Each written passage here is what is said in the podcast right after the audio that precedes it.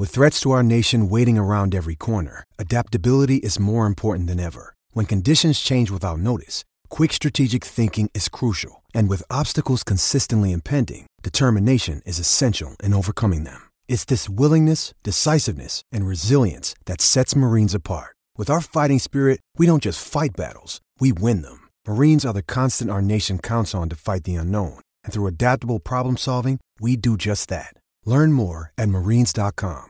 630 CHED Inside Sports with Reed Wilkins. Weekdays at 6 on 630 CHED. 7 7 Buffalo and San Francisco. They're four and a half minutes into the second quarter. Earlier, Pittsburgh's unbeaten run ends. They fall to 11 and 1. Washington gets a couple of field goals in the last three minutes to win it 23 17. So Washington improves to 5 and 7 on the season. A lot of, uh, a lot of interesting games yesterday. And of course, more heartbreak for the New York Jets. And they've got they come. got it off. Here comes Carr. They Steps come. back. Now he comes up, going to fire again. Left side, going for it. Ruggs. Ruggs has got it. Touchdown. Jackpot, baby. Vegas touchdown. Vegas touchdown. Jackpot. Brett Musburger, Brett, uh, Brent Musburger, broadcasting legend, calling the Las Vegas Raiders games as they score on a late long bomb to upend the New York Jets. Jets lose again. They have not won all year. They've fired defensive coordinator Gregg Williams as a result of that play, sending a uh, seven man blitz, the good old cover zero, when they just needed to kind of prevent, knock it down, and win the game. And uh, they lose again. Now, it's not going to cost the Jets much. They're on pace to finish last in the league anyway. But still, an interesting decision to discuss that and other things. I'm pleased to welcome back to the show currently the defensive coordinator with the U of A Golden Bears, former head coach of three different CFL teams, including the Green and Gold. It is Tom Higgins. Tom, thanks for coming on tonight. How are you doing?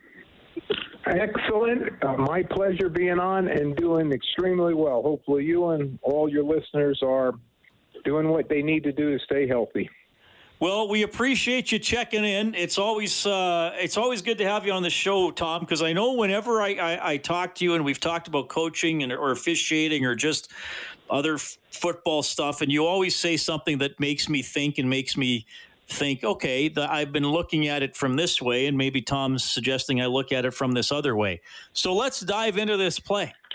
How should we look at it? Like, did the Jets absolutely blow it, or was there any justification for bringing the heat there? No, no. Okay, so if you're the head coach and it is the last play, you're standing next to your coordinator and just making sure that, hey, let's do the right thing. Uh, the right, the right thing, 98% of the time, is you put everybody back. And, what you know, you know, he, he, what was he thinking? I don't know. I'd love to, to find out, but you know, the the general rule of thumb is no, no. You put everybody back, and then you, usually you rush three. Now here, you you would get criticized. You rush three. You know, they're going to block with uh, six, and everybody gets double teamed. So he gets as long as he wants to stand back there to throw the football up. But it, it's still it's it's like an onside kick at the end of a football game your percentages are are oh, it, almost infinitesimal. It, it's no, it's ridiculously low. Your percentage chance of being successful, and it, it's happened before. And um, maybe he's relieved today. Maybe he knew that. Uh, um, you know, he wasn't going to be uh, coaching the Jets next year. Um, but again, there's there really is no reason not to necessarily go in a prevent defense. But the NFL being what it is, we have seen some Hail Marys that have been successful, and you just think, well, you know what? No, put the guys back. I, I you got to play the odds. Uh, I, I give you an example that um, I, I, I make a call, and it, you know, it, it, here's a, here's a, a difficult call, so I'll, I'll, I'll let you think about it. We finally get the ball on the one yard line, and we're, we're gonna we're gonna pound this sucker in. So we go to the right side. We don't get anything. So even if we got yardage, they still always move the football back in the CFL, so it's back on the one yard line. Second down, we did the same thing. We are going to power it through. I think we went on the left side, and then you know what I did? I put the field goal team in. And after we kicked our field goal, got our three points, the offensive linemen are coming off. we should have gone for it. I said, we did two times. Put it in. And we're going to take the points. And so, um, you know, your emotions get on on you as you're going. Maybe you got the defensive coordinator. He got excited and he thought, you know what? I'm not going to give him any time to throw the football. And yes, it's cover zero, but play a really loose, loose zero. Don't let him get behind you. Um, so no, it, it, incorrect call. But by all accounts, I mean, it, it'd be very tough for a coach to defend what he, he did by by by sending seven men, which is considered a blitz, and cover zero means nobody gets any help. Everybody's just man to man coverage, and so it should have been really, really, really loose coverage, but uh, it didn't happen. And I guess you know there's a maybe there's a, a blessing somewhere here because there's a pretty good quarterback that's coming out, and uh, they're still in the hunt for you know the quarterback from Clemson, and they're thinking he might be the savior.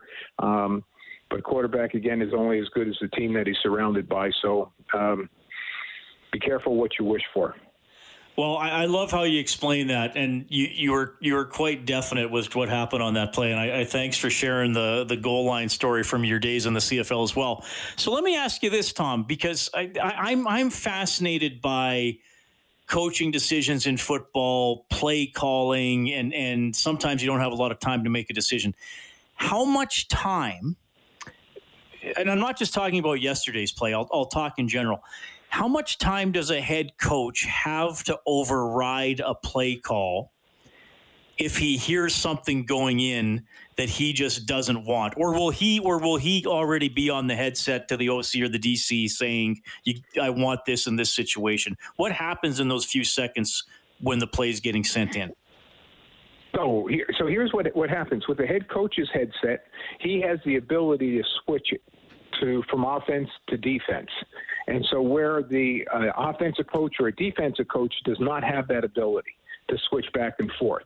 And so, if something should be called, and again, there's so few seconds in which to make the play, um, it, it, would be difficult. I would never overturn a call made by one of my coaches because the coaches were, were hired to make those calls.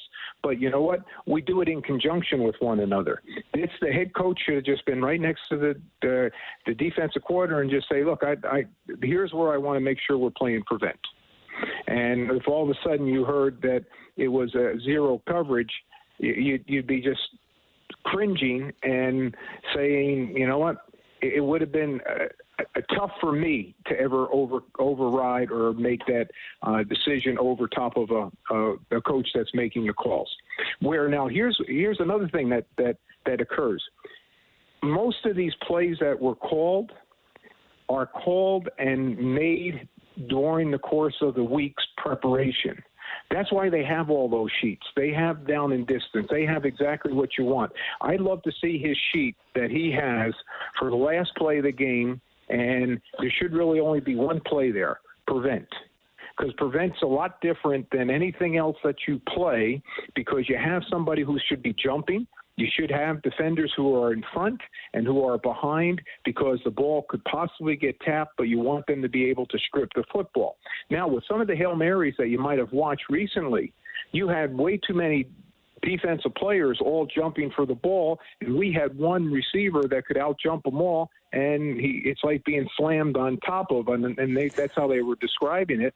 That you know, I just dunked the ball on top of you because I outjumped you all. Hey, it's Kaley Cuoco for Priceline. Ready to go to your happy place for a happy price? Well, why didn't you say so? Just download the Priceline app right now and save up to 60% on hotels. So, whether it's Cousin Kevin's Kazoo concert in Kansas City, go Kevin, or Becky's Bachelorette Bash in Bermuda, you never have to miss a trip ever again. So, download the Priceline app today. Your savings are waiting. Go to your happy place for a happy price. Go to your happy price, Priceline. Have one, and then if you had somebody who now he has to come down to the ground, that's when you strip the football out. So, um, it, it's it's made well in advance. The, the, the a lot of right. times of the play calling. So okay, so so just a hypothetical example. So I'll, I'll use CFL. We have the ball. Whatever we'll just say we're we're we're coaching Halifax. They're not in the league yet. It, it, so fair. Exactly. So we're third and four on the positive 45. We're in the other team's end. So we're in that range where it'd be a tough field goal and we can probably make four yards. I'm the head coach and or you're the head coach and I'm the I'm the offensive coordinator. So the head coach will make the the decision to go for it, but me as the OC all have my third and distance plays that I think are going to work that we've scripted. You're, you're not going to tell me whether I'm going to run or pass. You're just going to tell me I'm going for it. Uh, oh, absolutely. But now okay. here's I'm going to give you one more step further. Before the drive starts, you're in three down territory. We're going to keep on going. And so he knows how much he has to get. So on second down, he knows what call he needs to make because he knows he's going to have another play to go. But no, you don't make the calls. The head coach tells them, okay, you're going to have three downs to get 10 yards. So make your calls accordingly. And then you know what? You, you just give confidence to your your your offense or defensive coordinator who are is going to be making the calls. He just gets a chance to relax. He has to know that the head coach has his back. And then if it shouldn't be made, it was my responsibility. It was my call. And you know, you take you take the blame and then you know what? Because um, again, I would not ever fire a coach during the football season there have been extenuating circumstances where I actually had to do that, but it had nothing to do with his ability to coach or play call. It had everything to do with uh, whether or not uh, he could get the job done health wise, uh, rebellion wise. Um, th- there's a possibility it, that things weren't going very well. I mean, when you lose that many football games in a row, uh, I couldn't imagine what the environment was like. It, it would have to be very difficult, but um, that's what you sign up for. And if you're, you're going to come across those situations, and um, I mean, I I had the opportunity to be the head coach of the Montreal Alouettes, and you know, the first year there, a lot of times it's not your team yet and we were one and seven, and they were calling for my head, and that would have been okay, you know. And I I take full responsibility, but then we turned it around and finished nine and nine and finished in second. But again, you know, credit and blame goes too much to the quarterback and to the head coach, and the quarterback should always give it away. So should the head coach, and so there is a lot of pressure. Um, but I I think the pressure is now off the defensive former defensive coordinator of the New York Jets because um, it, it was just one of those seasons that you'd like to never have, but they happen. So this is why football coaches get to work at 5 a.m. and are there until 11 at night because you, you guys are planning out every possible what if that you can think of. What if we're third and 17 from our own three? Like what if what if they fake a punt from their like you're you're trying to just plan and prepare for everything in all those minutes, eh? Absolutely, and you know that's why you break down the opponent, and then then you put your plan together. But here's the really unique thing: is the other team's doing the same thing. So we broke down all your tendencies. We know what we think you're going to do on uh, second and long, or whatever the case may be. But you're also changing your tendencies, and so you have to have a gut feeling. Now, the decision that I made to kick the field goal is I didn't feel our offensive line was getting the push that we needed to make it go because the worst thing we could done is gone on third and um, one and get stuffed. That that's a huge momentum swing. But it's also field position. So I mean, I understand that you know what then your chances of scoring when you're on the uh, one yard line and have to go uh, the the whole length of the football field, the chances aren't very good. But it's a gut feeling.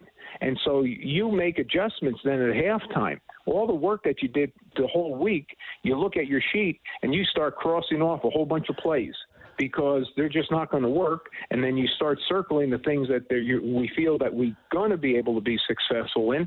And then that's when you, you tell the, the team uh, when the offensive players get together with the offensive coordinator and the defensive coordinator gets together with the defensive players, then they're saying, here's what we're going to do. Here are the adjustments. You know, a lot of times uh, the joke is the only adjustment we need is to make it with your chin strap. It means tighten it on up.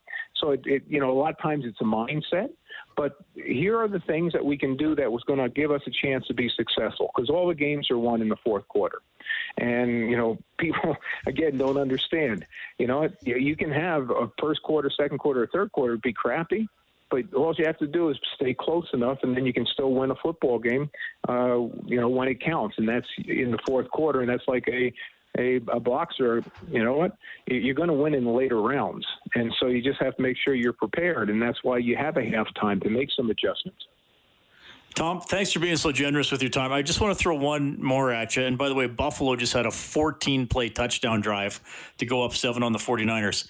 From your time as the head coach in Edmonton, Calgary, and Montreal, what player thought most like a coach?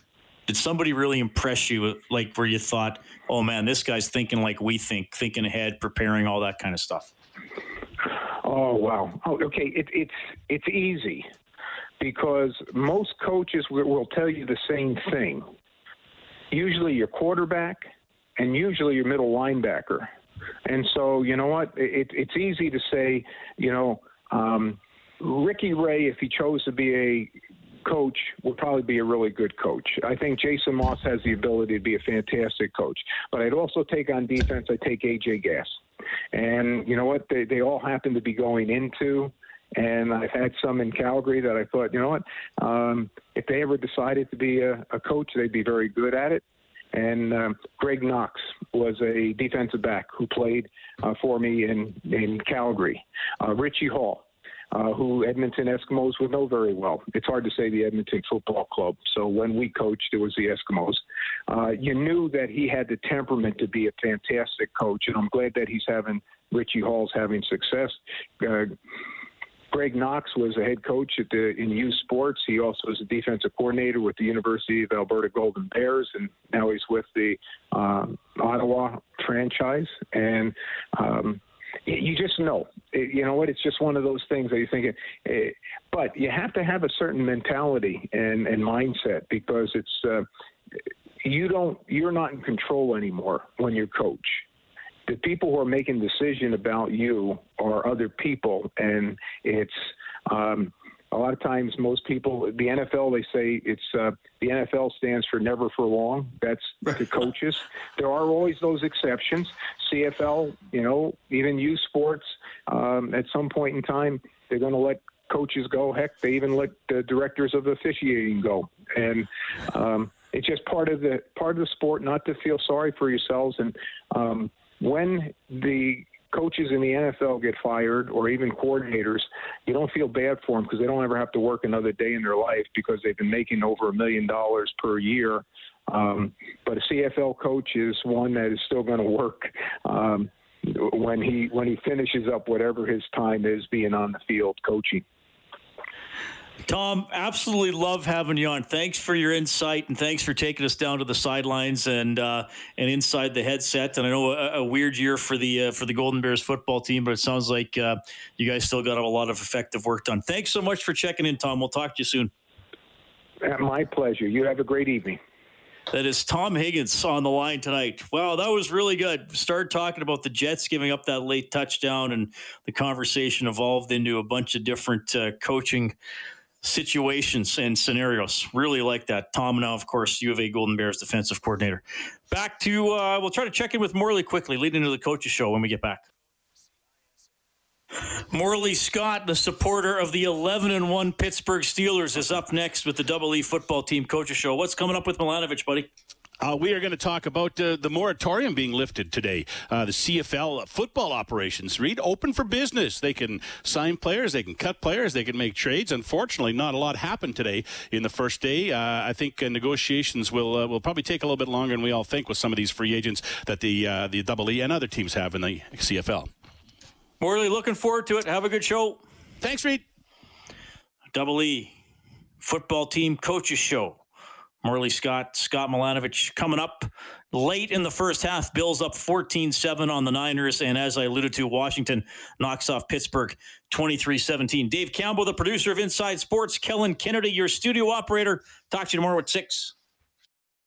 630 CHED Inside Sports with Reed Wilkins. Weekdays at 6 on 630 CHED.